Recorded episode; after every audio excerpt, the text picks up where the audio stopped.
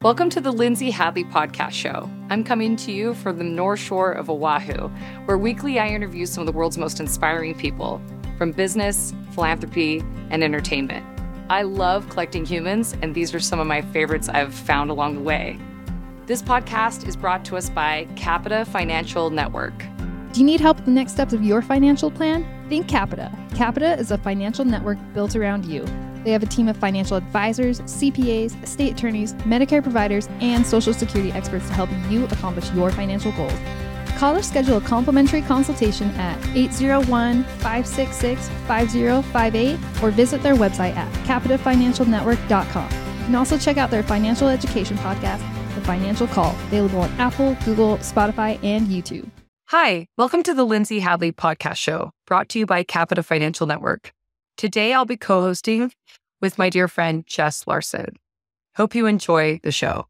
Capita Financial Network is so pleased to sponsor the Lindsay Hadley Show, which often you and I will partner together for innovation and leadership to share some amazing thoughts of incredible people and their stories, including our guest, Manti Te'o, who I had the unbelievable privilege of interviewing recently in a conference um, in Utah, the M3 conference that our friends at Sandlot put on and um, Manti came on the stage, and it was funny. I like I had some notes, you know, and I had some things ready, and I had my phone in case I need my notes. But he made me feel so like we were just hanging out, like a bunch of bros in Hawaii.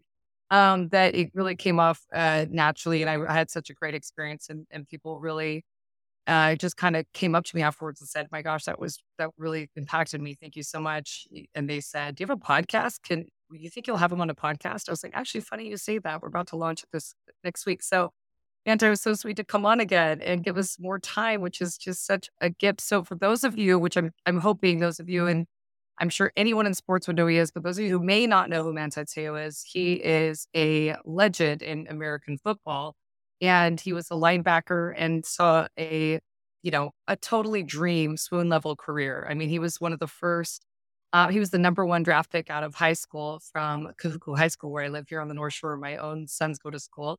And he ended up um, moving on to college football and being an absolute star and a treasure um, in notre dame. And then went on to play professional um, football. And uh, and and and basically he was you know uh, he was a finalist for the Heisman Award. I mean, he's just had one of those successful careers that that anyone would dream of in sports, um, pursuing his passion, his work ethic, and his humility, and his unabashful um, beauty of of living out his faith has inspired the country. And with recent um, scandal that took place, um, where Manti was a, a, victim of what's called catfishing, there was a, uh, a story there where there was a fake online persona created to actually put him in a position of vulnerability that that really um, damaged him in significant ways. And a documentary's been made on Netflix where Manti actually shared his story. So we had the chance to talk a little bit about this. So hopefully today we can go a little deeper and share some of the things that those who were present at our conference got to hear. But Manti, thank you so much for coming on to our show. We're so grateful to have you. Thanks, guys. I appreciate it. I appreciate the time. I'm looking forward to it. Absolutely. So, Manti, you um, t- tell us a little bit about, you know, where did you get this Herculean work ethic? Because, you know, um, I watched the documentary and then we talked a little about it on stage, but you know, you're you're unreasonably hardworking, right? Like you are an absolute outlier achiever. Where did this come mm-hmm. from, and and what do you want to share with our listeners about working hard and being accountable and the things that you've developed yeah. as deep virtues of your identity? Yeah. So, you know, to understand the work ethic, I think you have to understand my background. I'm the oldest of seven children, and, and Lindsay, you would understand this. Um, growing up in Laie, that area is not it's not a, a, a wealthy area to live in. You know, people live in in very humble situations. Um, it is Hawaii, it is paradise, but paradise does have a cost. And so, um, we lived mm-hmm. in a three bed, one bath house. Um, there were nine of us in there, eight of us, eight, nine of us in there. And uh, me being the oldest, I understood very at a very young age that there comes a time where a bill is passed around in all of our lives, um, and on that bill has a price, and that price included in that price is the ability to change the circumstances of your family. And we all have the opportunity to pay it. And I knew that I was going to be that one. Um, I was going to be that one to pay that price um, to take my family out of the situations and out of the circumstances that we were in at that time and to give them a better life. And so um, I learned a lot through my father and my mother and the sacrifices that they made on my behalf and my siblings' behalf, and watching my dad work hard um, and just being around the community um, of, of workers. Uh, I remember when I was five years old, uh, my father asked me what I wanted to be when I grew up. And I come from a football family. Uh, I come from a football community. Uh, Jess, if you've never been to Laie, that North Shore area, um, that local high school is it's it's it's it's a special thing when football comes around. Um, and I grew up there, and so when I was five years old, my father asked me what I wanted to do. I knew that I was going to be a football player. Um, but it was his follow up question that kind of put me on the path um, that would lead me to overcome a lot of the things that I had to overcome and achieve a lot of the things that I achieved. And he asked me, he was like, Do you just want to play football or do you want to be the best? And I responded with an answer that I felt every father would want to hear from his son. And I said, Dad, I want to be the best. I had no idea what I was signing up for. Um, I had no idea what that entailed, but my father had a very clear plan. Um, and from that moment on, I watched my dad go to coaching clinics, coaching camps um, to learn all he could about the game of football, to teach his son um, what it took to be to, to become the best in the state of Hawaii. And um, I remember I actually went to Punahou. I didn't graduate from Kahuku, and that was a hard thing for me because growing up in that community, I wanted to go to Kahuku, like my father did, my uncles did, my grandfather did. Um, but that was one of those decisions where I understood that my my path and my journey was different. Um, there were mm. sacrifices that needed to be made. Um, and so my high school was Punahou. It was an hour and a Oh, half from where we lived. I didn't realize. Yeah, no, it's okay. See, we're learning. We're learning already. I Um, know. Because I'm like, you, you're from Laie, and it's the football capital of America right here. yeah. That's Hey, amazing. right. And so my, you know, when asked why, why Punahou? Well, coming from our community, um, it was it was a football, very strong football community. Um, but my father knew that if we could control anything, it was our football experience. The thing we couldn't control um, is our academic experience. Now, Kahuku is is good at academics, but then you have Punahou, which is known nas- nationally um, for their success academically. Um, Barack Obama came from that school, um, so that's where some of the alum that came there. So my dad and his plan, and my mom and their plan, they understood that you know that was going to be one of this this the the, the the decisions that we had to make. Yeah. Um, but one of the biggest blessings about that decision was I had to wake up early early in the morning at 4:30 in the morning every day. Um, would drive hour and a half to school. I would go to school. I'll go to football practice. Um, and then we'd come home and we wouldn't come home until 9 p.m. at night. So I was gone. The sun, when, I woke up, the sun was down. When I came home, the sun was down. Um, Wow. one of the most beautiful experiences is every morning when I got to wake up, I got to walk down that little hallway in our home and I got to see my sisters all crammed in a little room, sweating from the night before because we didn't have AC in the home. Um, but they're just in a small little room, just sweating. And it was a reminder for me every day that the things that I was doing, the things, the sacrifices that I was making and my family was making was to change the circumstances of our family. And so whenever I felt like my journey was getting hard, whenever I felt like days were getting long, I just remembered who I was doing it for, um, that I wasn't doing it for myself. And that's what pushed me. And that's what that work ethic came, where it came from, was understanding that there are so many people that depend on me to make it.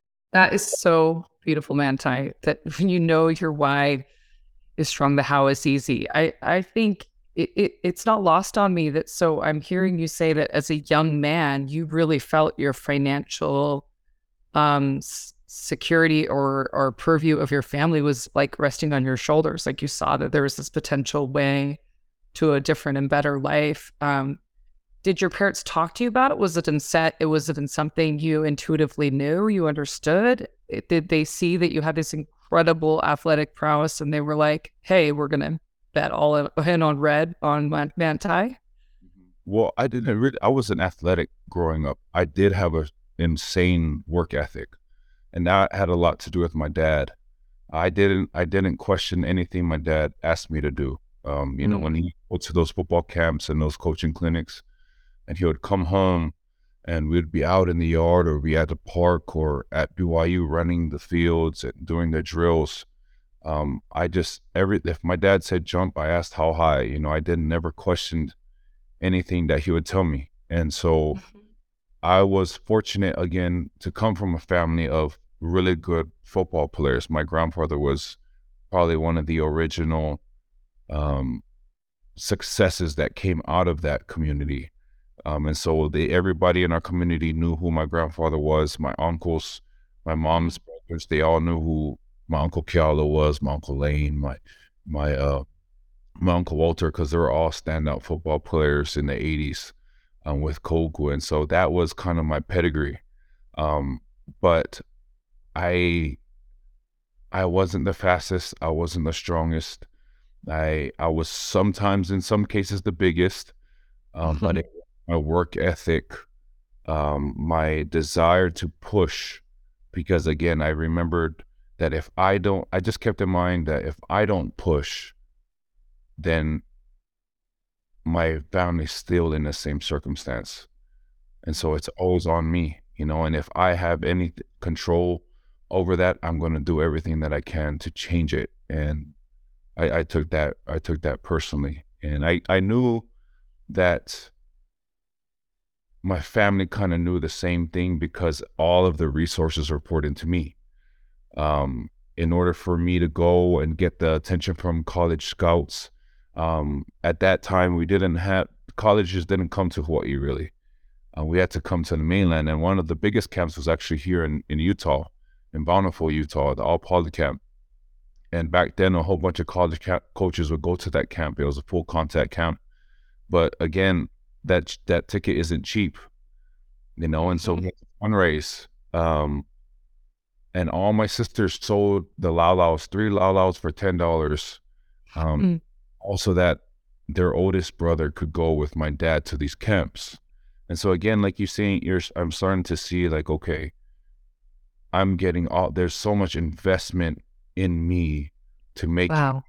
You know what I mean? And it wasn't like it was any type of pressure. If anything, it was a blessing for me because it was like they they were they're depending on me. And what greater responsibility, what greater Oh. mantle bear than to be like, okay, like I have it's on me now, you know? And so if you ever met my family, you would understand like we're such a close little gang, you know, it's Oh. we've been through it all together, you know, and now we all live here in Utah. My father, my my, my parents, I bought them a house out here. They were actually the first to move here. They live on a golf course, seven beds, five and a half baths, you know. So Air conditioning. actually all over there this past weekend with all of our extended family and to see all my nieces and nephews running around in that house. And uh, one of my cousins um, came up to me and um, he, he he actually married my first cousin and he came up to me and he was like, bro, I didn't know this was your gift to your parents. And I was like, yeah, it's my gift. Um, he was like, bro, that's what it's all about. And every time I'm over there at my parents' house, it reminds me, I never forget where it came from. You know, I never forget that three bed, one bath house, no AC, you know, cockroaches, you know, Mm. that house is almost like, you know, we've come so far, you know, and we have, we have so much further we can go. And that's what I'm trying to do with my kids. Oh wow, that's incredible, Manti. Jess, what does this bring up for you? Um, so many things. You know, um, it's interesting you talking so much about your father. Um, when today, when I knew this interview was coming out, I uh, I reached out to a guy that I look up to a lot, um, who was uh, from a Samoan family that grew up in Hawaii, and uh, hi- his name's Tumu Asawao, and uh, your dad was his football coach, and and he just said that you know you're hometown hero and so much respect and um, you know so i'm interested because Tumu actually is a guy that i really look up to we became friends in our early 20s and he um he a, a great athlete but um just like a respectful like welcoming, kind human being, uh, but but also kind of a get her done kind of guy. Funny enough, lives in Utah now too. But uh, I'm interested. What kind of advantages you think um, your Samoan background uh, brought to you as you uh, went down this path? Yeah, so the Samoan culture um, is built on a few key pillars, and one of those is respect. Um, respect, humility, hard work, and an understanding of hierarchy. I think that's one thing that I that, that I have always appreciated about my culture is we understand who is who is those individuals to show that respect. And growing up, we we showed respect to everybody. You know, we showed love to everybody unless you did something to us. You know, we never went into any interactions with anybody with these preconceived notions of, oh, this is so and so. We we don't we don't care. You know, we we mm-hmm. don't care about skin color. We don't care about economic background. We really don't care. All we care about is, are you a good person or not? And if you're a good person, like I can vibe with you. If you're not a good person, then that communication is going to be limited. But growing up, my father raised us under the Fa'asamoa way. It was to always be respectful, always to excuse yourself when you walk in front of people that are talking, um, always to sit lower than the adults. Uh, if my father was ever sitting down, I never wanted to be above him. I always wanted to be either a level below him or on the ground just to show him that respect. It, it went to those lengths. And nowadays, when we're around public, it was funny. We was at a park yesterday and we were filming some stuff um, for NFL Network, and there was a little kid that came around. He was like, "Can you move?" They're like a little seven year old kid. And I said, You need some manners. And he looked at me, I'm so sorry. I was like, See, there it is. And so these understand it, they, they know it. It's just good to be around people that enforce it, right? And we don't have to be mean about it, just sometimes teach them. And I think that's one of the greatest blessings about having this platform is um, seeing the youth and I think the youth is they're they're so um, bombarded with different things, right? And if I can teach them just a little bit of the things that I know, I don't know everything, um, but just a few values that I've been taught from my Polynesian culture about being respectful, um, about being disciplined, about working hard, honoring your parents. Um, I think that it can go a long way because I don't know anybody who's successful that never honored their parents. I don't know anybody that's successful that doesn't have discipline. I don't know anybody who's successful that isn't respectful. Um, and those things I think can take people a long way, and it's definitely taken me um, to the places that I've been. I love that answer. Um, as you're talking, I think I mean this is like 23 years ago now. Yeah. I remember these, but like he would talk about his grandpa all the time, and like going out fishing with his grandpa and like this he was like such an influence and central person in his life. Uh, mm. it's it's making sense as you're talking here. I think yeah. maybe my next question is you know coming out of notre dame i mean just such a standout success even for a school. I mean those of us who aren't even maybe growing up on football we all watched the movie rudy right? Yeah. well, about notre dame football right? But just like like the cult of like it's almost its own religion right yeah. Said, such a stand-up player there, going into the NFL, signing for millions and millions of dollars, and mm-hmm. then injuries. Yeah. Can you talk about just the mental toughness and and that mental game of like, oh man, I thought I had made it, and here yeah. I am, you know, torn Achilles, fractured foot, like the, these, you know, serious things where there's uncertainty looking at you. Can you talk about um, what was going through your head and, and what you principles you feel like helped you overcome that? Well, it's it's it's it's it's funny you bring up the the injuries because what was so weird was I I never had any serious injuries until I got to the NFL. Um, throughout my college career, I would have little nicks here, little bruises here. High school, same thing. Um, but I never broke my foot before. I've never had my ace, my MCL done the way they was done, my meniscus, my rupturing my Achilles, right? Um, but it was it's funny that you you look back at at these injuries that I've had and you look at kind of how God kind of puts things in your path to teach you a certain lesson and how some some injuries manifest themselves in a way that reflects what's going on internally. I remember when I when I broke my foot as my rookie year and I remember the uncertainty of everything that I was going on at that time, especially internally. And I strongly believe that when I when I broke my foot, it was because I was so uncertain. I was I wasn't confident in the steps that I was taking. And you could tell by the way that I moved on the field my first three years in the NFL, like were just so hesitant. And I know that because my body wasn't used to being that hesitant player, there, there, my body was just used to this confident dude that whenever I saw something, I was out. I was shot out of the cannon. I'm gone. Got to the NFL, mentally, I'm not there. Spiritually, emotionally, I'm not there. Right? I'm I'm battling this whole catfishing thing, and you know my my my mental state isn't good, um, and that reflected itself on the football field. And by the way that I was moving, I just wasn't moving as confident as I was, and I just happened to broke break my foot.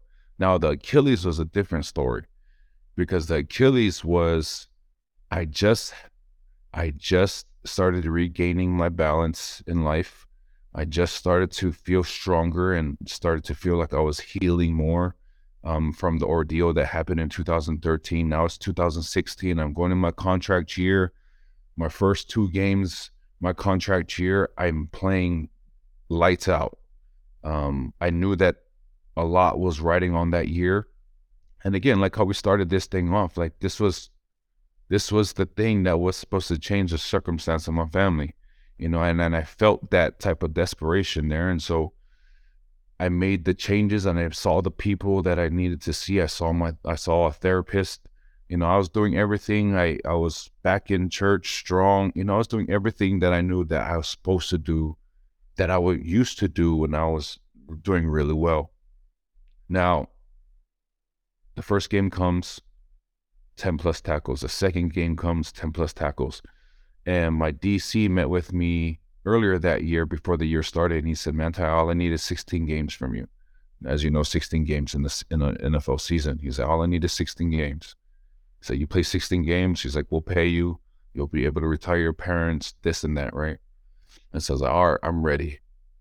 Third game of the season, we're in Indianapolis. I plant my left foot. I wasn't hesitating. I was confident. Plant, planted that thing and it pops. Now I'm on the field in Indianapolis and I'm like, okay, you know, why me? You know, now the why me start to happen. Um, I just I just started to feel like I was about to make that turn, and then the Achilles goes, and I'm like, come on, you know, give me a break. Like I need. I've been battling this mental warfare all of these years. Now, when I'm feeling like I'm starting to catch my stride and to catch my groove, now this happens, you know, and that was a mental battle again. But had I not gone through the catfishing thing, I wouldn't have survived the Achilles, because Achilles, in comparison to the the the mental battle that I was facing from 2013 to 2015, it was it was it was nothing. Like at that point, the Manti that I was in 2016 had healed and had been had gained his strength back to where I was so mentally sharp that I could put things into perspective to use it to my benefit. Now, did I pout for a little bit? Yes, I did. You know, when I was laying on that field, ever since I was five years old, memories just started running through my head of the training, seeing my sisters in the house, you know, the Lau Lau sales, the the trips to Utah to go to the football camps, the college stuff. You know, I'm starting all of these memories are just rushing through my head as I laid on that field. And I remember my dad, he was the bishop at a at a YSA ward um, at BYU Hawaii, and he was in the middle of church, and my best friend texted my dad about what happened, and so my dad calls me, and I remember I'm in the in the locker room, the game's still going on, and I remember I just started crying. I was like, "Dad, I'm so sorry." You know, I'm like, oh, oh. um, I told him I was sorry.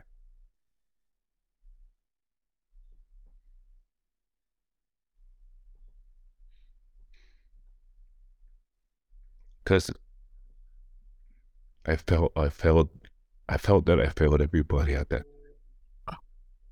And um, my dad said the greatest thing. He was like, I don't care what you do. You already made me proud. And uh, that was the best thing I could hear at that point because I wasn't thinking about my Achilles injury. I wasn't thinking that my season was over. I wasn't thinking that my career could have been over. What I was thinking was my chances of changing my family circumstance was over. Um, but the greatest thing, again, I guess it's amazing how all of these situations work out. My sister was planning, she was preparing for her mission at that time. She was preparing, um, and I remember I flew back to San Diego, and the very next day, my sister showed up at my house um, to take care of me. And I don't know if you've been around somebody who's preparing to serve a mission, but the spirit in them is so strong. And mm. I got to see God's love for me and how my sister cared for me. Mm. And it was that experience with my sister that had my wife join the church. Believe it or not, I didn't, I wasn't the best of examples for my wife, it, um, and her life and how she lived her life and how she served during those times in San Diego that showed my want my wife what a God fearing woman looks like. And my wife loved it. And so my wife joined the church at that time. Um, and I finally made the changes in my life to take out my endowment. So I went to the temple at that time. Um, and all of that wouldn't have happened, Jess and Lindsay, had I not torn my Achilles. Wow. And That's so, so amazing. There's, there's blessings in it all. And like I said, like where I was mentally, I was so sharp that I could, I would put, I would try to find the lesson in it all. And I believe that that was my lesson was there was something far greater that I needed to achieve. And that was to take my take out my endowment and for my wife to get baptized and for us to get sealed when we got married, you know, and so you think of things in those terms and and and and um having that internal eternal perspective, it was one of those things for for me to slow down. And uh yeah, that's where that came from, just. Thank you so much for sharing that. I, typically Charles wants to cry on the podcast. So totally, totally ruined that for me. I just want to figure that out. Yeah, sorry. That came out of the blue. I wasn't expecting to go to that story, but yeah, I remembering that experience, it was something. Appreciate you sharing the the very true, you know, that that real truth is the most helpful to others. Mm-hmm. When you look at questions that bring Oh, Manti, your beautiful heart is just so evident. It's like you I feel like for as as as built as you are and as beautiful as you are, like the your strength of character is so undeniable. And I think one of the things that touched me most about you was um, when I when I learned your story was your story of forgiveness, mm-hmm. because what happened to you with that scandal is like I hope it, you know, I don't think in any way it's going to define you. I know for a moment in a season it did, right? There was media everywhere. There were memes with you or with your arm around a pretend girlfriend. People accuse you of being somebody who was in on the fraud and monopolizing and be without understanding. And you've had a chance to clear the air and tell the story in that that Netflix documentary, which anybody who hasn't seen it, I highly recommend. It's a beautiful story of the human resilient heart to to you know, forego any of your own wrongdoing in um, because of others. I mean, really, what you did was you looked internal at your own internal world and you shifted your way of being and loved despite all the calamity and the aftermath that came from somebody's recklessness with you um, and betrayal. And when we talked about on that stage, I know you, when you talked about that lack of sure footing, I mean, that's very powerful. This psychosomatic, you know, um, dynamic of how our bodies express through what's going on in the spirit and the internal world. We all share the same faith on this call. And um, I mentioned and in in our conference as well. You know, for those people who are listeners and not of our same faith, what I think they can't miss is you're just unabashedly being you. You're living your heart and your truth the best you can. Can you share with us a little bit about that journey of forgiveness, what you learned from that? Something that I think is just uh, not only an eternal principle, but um, one of the profound pillars of of capital T truths that every major world religion shares is this journey of of forgiveness. Yeah. And I, I think that one of the most beautiful things about forgiveness is I think those who haven't forgiven, they're walking around with this weight that they're pulling, right? And they're getting tired and they're tired and they're tired and they're tired and they're trying to figure out why am I so tired? Why are my days a lot harder? Um, and forgiveness, what that does is it gives you the knife to cut it. And it mm-hmm. gives you ability to cut those strings and to be free again. And when I was after 2013, I realized that my a lot of the darkness was in was because I was holding on to this anger and I was holding on to this rage um, for this person for doing what I felt was just one of the worst things you could do to somebody who was really trying to help. Um, but what I realized was, okay, not only uh, not only did this person um, do this act to me, but now what I'm doing is I'm giving this person something that's way more important than that's my peace. And I needed to regain that peace in my life. And so in that desperation, I was like, listen, well, we, we I've been taught ever since we were little to to forgive, to forgive, to forgive, to forgive. And I think a lot of times we're taught these things, but it's a lot harder to do them. And so I remember the day I decided to forgive, my dad was on the call. He, again, he was on, he was a bishop, right? And so it's funny. I always make the joke. It's like when you're the when you're the kid of a bishop, you always have two bishops. You have your bishop in your ward, and then you have your dad. Who's right? Um, and I remember my dad told me, he's like, son, you need to forgive the person. And I remember I was like, you know what? Okay. And I remember I was at, when I met with my therapist, one of those questions was, did you forgive the person? I said, yeah, I did. He's like, how do you know? And I told him the story about when I was at a All-Star game in Oceanside. And I was standing in the in, in the end zone with a bunch of my friends, and we are watching this game and probably like 30, 30, 40 yards in front of me, I saw this young lady and, and what looked to be her dad. And the dad was in a wheelchair and I'm looking at and I remember one of my friends comes over to me. He's like, bro, what's go-? he said, what's going on? I was like, oh, I'm good. I was like, but that young lady right there looks so familiar. I was like, but I know I've never met her yet. He's like, and remember my friend, his name is Timmy. He turns around and he grabs me. He's like, Sola, we can leave right now. I was like, where, where will we leave? He's like, that's Ronaiah's sister. I was mm-hmm. like, mm. oh, those people who don't know, so Ronaiah, or Ronaiah goes by Naya now, that's the person that is the headmaster of, of, of this whole catfishing scheme, right? I was like, oh, okay. I was like, well, is is Ronaiah here? And I remember he was like, Yeah, he's here. I was like, Where? Say on the other side of the field, I guess, in a booth taking pictures or whatever. And he's like, So we can go, bro, we can go. I was like, I'm good.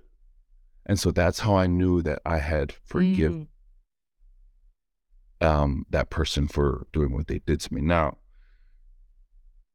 as I was going through this spiritual journey, I took it another to another step of um, understanding what my Savior would have me do. And when I took it to the spiritual side, that's what was like, it was the permanent transition for me. And when I started to understand what the atonement was and what the atonement is and how it works and how it just just freeze and how how much strength you get from it when you understand what it what it is, um, I knew what I had to do and I knew that my savior was the number one example of what forgiveness is. And I always said this, I always said this at the conference, Lindsay, I asked, you know, what did the Savior say when he was on that cross? And everybody said, Forgive them, for they know not what they do. Hmm. And I stood there and I said, Well, the greatest being to ever walk this planet just showed me what I needed to do. And that's what I'm going to do. Because when I go on to, when I meet my maker in the next life, I don't want to sit again, sit across the table and him ask me, he's like, man, all the nights you prayed for, prayed to me for forgiveness for all the sins that you made every day, and yet you couldn't forgive this person. And that's when I was like, okay, mm. forgiveness is the key for me. Forgiveness is my answer. And so when I finally made that transition to forgive, that's what that's what again gave me that 2016. I was like, oh, I'm feeling good. I'm feeling good, and then Achilles, and so that's why the Achilles was. Uh, it was such a different injury to me because I already I, I had made all of those strides, you know, and so, um, yeah, forgiveness is the best.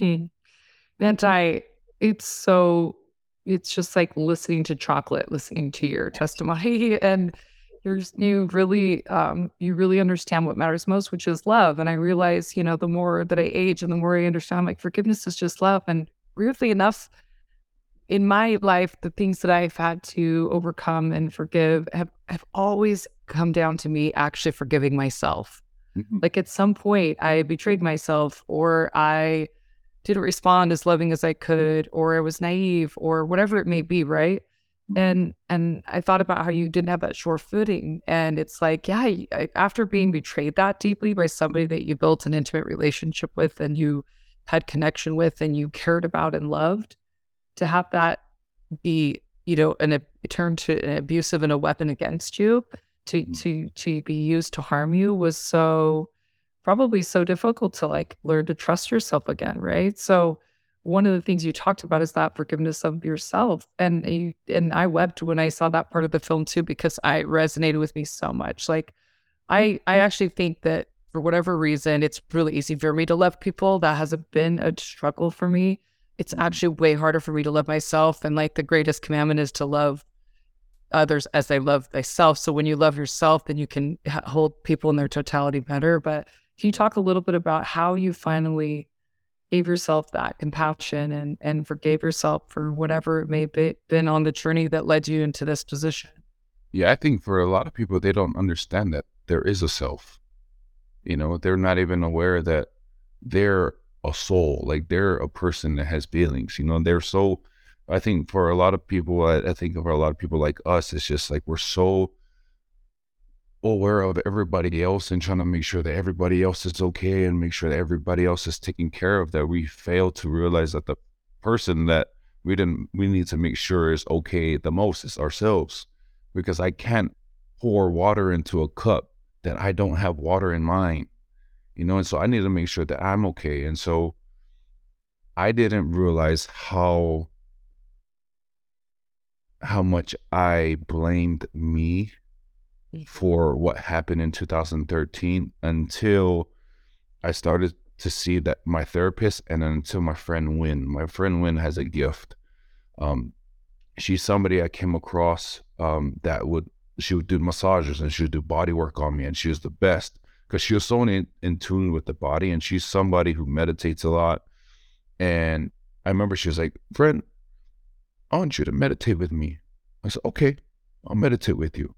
She said, okay. So we went through this meditation process. And I remember, um, I remember th- in my head, I had this, this vision and she kind of helped me picture this thing, right?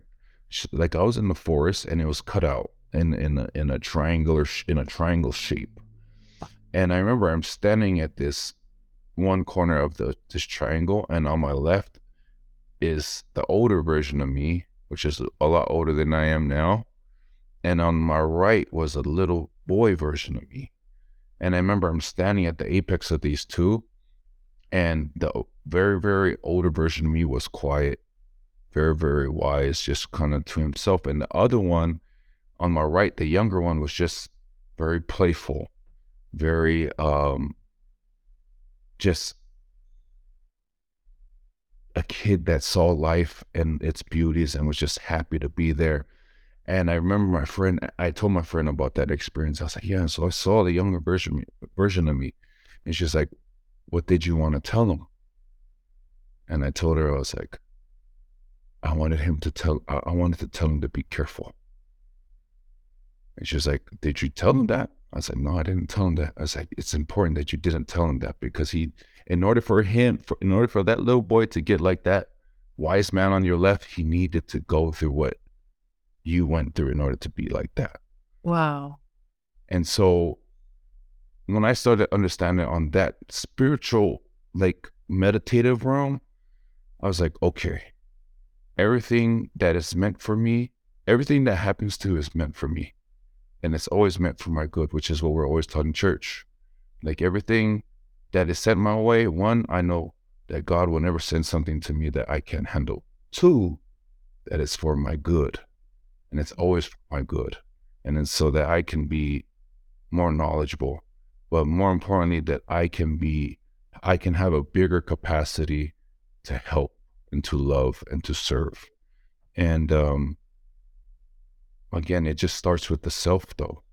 You know, it starts with you being able to forgive that little kid on the right so that he can become that mature, filled with wisdom man on the left. And so when I started to see that dynamic, I was like, okay, I understand now that the most important person that I have to make, make sure that is is okay is that little boy. And we all have that little boy or little girl in us that is always looking at the positive side of life, that always giggles when when they smell like the fresh baked cookies from mom or like just giggles when they go to you right? Like we always have that little kid in us that's always there. It's that little kid that you have to take care of. Because once you damage that little kid that's when you get started into getting into some trouble and i've been in that. I've been in both sides and so yeah forgiveness for yourself is probably the most important thing Wow, Manti, that's so profound. Jess, do you have questions to follow up on that? Yeah, I know we're closing in on time. Um, you know, I'd love to hear Manti, like you, you take all these lessons, whether it's discipline and tenacity and working hard even when you don't feel like it, overcoming obstacles, making discoveries about yourself. You know, in in the next chapter of your life here, being a real estate investor and things like that. Hmm. Um, uh, what's one principle that you feel like has helped you? Like, let's talk about real estate. I love real estate. Uh, what's one aspect that you feel like has helped you, make good decisions or approach it in the right way? Well, it's all about it's it's funny how athletics and life and and and and investments kind of parallel each other. It was like the work I do today, I may not see the results tomorrow. But if I do good work, I'm not gonna make I'm not gonna be perfect. I may make mistakes today, but if I'm consistent and if I continue to go and I'm if I'm resilient, that I understand the only time that I fail is if I quit. You know, like that's the thing about people when they see failure, they're like, Oh, I failed. No, you didn't fail. Have you quit yet? No, then there's no mm-hmm. such failure then. Because as long as you don't give up, you'll never fail because all life is is about learning. Like when I do stuff right, I gain the confidence that I need so that I can do it again. But when something doesn't go well or I make an investment um, that isn't that didn't make the returns that I wanted, now I just gain knowledge of what I don't want to do the next time and what I could do better going forward. And so as long as you don't quit, that's what I taught my, my wife, we're always going to teach our kids. I say, listen, whatever you start, you're going to finish it. We're not going to be quitters because there's so many lessons you learn. Because as we all know, it's not about the destination, it's about the journey. But if you quit, you'll never learn the lessons that the journey has to teach you. And so, with real estate investment, with life, with athletics, just never give up. You know, those who are at the top of their game, uh, you know, you you know, Jess, Lindsay, you know, you guys are successful. Had you given up, we would never be on this podcast. I'm sure there were so many times where you were stayed up at night, like, man, I don't know how this is going to happen. I don't know how how this deal is going to close. But you had that choice at that time. It was like, do you just run from it? Do you quit, or do you just do get out? You know. And for me, I've always been that way of like, listen, it may not feel comfortable right now, but I know that what I'm doing is right. I know that what I'm doing is not just for myself; it's for my family. And if I can check off those two boxes, I'm going. You know, I'm just, there's no stopping me. I'm just going to figure things out. I'm going to adjust where I need to adjust, but I'm going to finish it, you know, and then when I finish that project, it's on to the next. Right. I love that answer.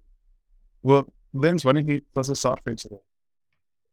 Vance, hi. So you've got this beautiful family. And as I mentioned, you have this uh, real AF wife. She's so cute. She's so basic. Um, and you've got beautiful little children. What is it that you know you hope for, like to be kind of in the in the next phase of your life? Like I know real estate, you've got business, but mm-hmm. you know how can we support you or audience support you in your mission of the next what's next in your life? I mean, you're a fabulous speaker. Like, do you want more opportunities to share your message? Do you hope to do more service? Is there like what? How can people get behind your amazing energy and heart? Well, I, I've been doing a lot of public speaking, um, especially since the docu- documentary came out. So if anybody sees this my story and knows that I can help them, um, you know, feel free um, to reach out to my agent um, on UTA United Talent Agency yeah. um, if you need. Because I'm I told, I think we discussed it over there at the MW3, Lindsay. I was like, I found my passion. You know, I, I don't feel comfortable at all, you know, all the time when I'm when I'm doing public speaking. Um, but I love when I'm connecting with somebody, and I love when I see that my my life and my life story is helping somebody on in their life and their life story, and it's almost like I remember when the documentary came out. For the past ten years, my life, I was like, man, Heavenly Father, like, what is my purpose, man? You know, like, I'm trying to make a difference here, but nobody wants to know anything from a guy who got catfished, you know, like, nobody cares, you know? 16th happens, and it was as, it was as if within, I would say, two hours, because I remember people in Europe saw it first, or Australia, they saw it first. And within hours of that, like, hundreds and hundreds and hundreds of messages of people have reached out saying that they were going through certain things, mental health things, um, mm-hmm. whatever it is. And watching that documentary gave them hope. And it was like God told me, "It's like, why had you go through what you went through? This is your purpose." And so when I when I have these these interactions with people, and we get to hear like how you heard Lindsay of of people who enjoyed the the the the speech or they enjoyed the conversation. It's just like, okay, I love that. And so how can we afford if anybody needs me to be there, I'll be there. Um, but if you can just go out in your daily routine and just tell somebody that they're loved, man, I think that that would be even better. Because mm. You can sit in a stadium full of thousands of people and they just tell one other person that they're loved. Imagine how that spreads. And I think if we could do that one person at a time, we can make this world a better place. Oh man, I'm in. Come on. Thank you so much for being on the show with us today. And Jess, thanks for co-hosting with me. Thank so you, much love to you both. Thank you. You too, Lindsay. Do you need help with the next steps for your financial plan? Think Capita. Capita is a financial network built around you. They have a team of financial advisors, CPAs, estate attorneys, Medicare providers, and Social Security experts to help you accomplish your financial goals. Call to schedule a complimentary consultation at 801 566 5058 or visit their website at www.capitafinancialnetwork.com. You can also check out their financial education podcast, The Financial Call, available on Apple, Google, Spotify, and YouTube.